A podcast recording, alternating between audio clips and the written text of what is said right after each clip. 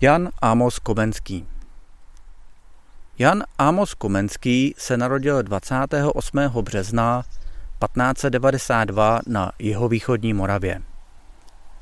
Byl posledním biskupem jednoty bratrské a jedním z největších českých myslitelů, filozofů a spisovatelů. Velice se věnoval pedagogice a vzdělávání. Sám psal učebnice. Od roku 1628 byl nucen působit v exilu, jelikož byl vyhnán katolickou církví z Čech. Na mor mu zemřela jeho žena a dvě děti.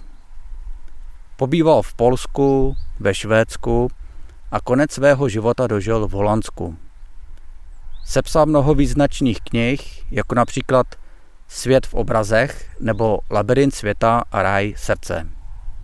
Jan Amos Komenský zemřel v Amsterdamu a je pochován v Nárdenu.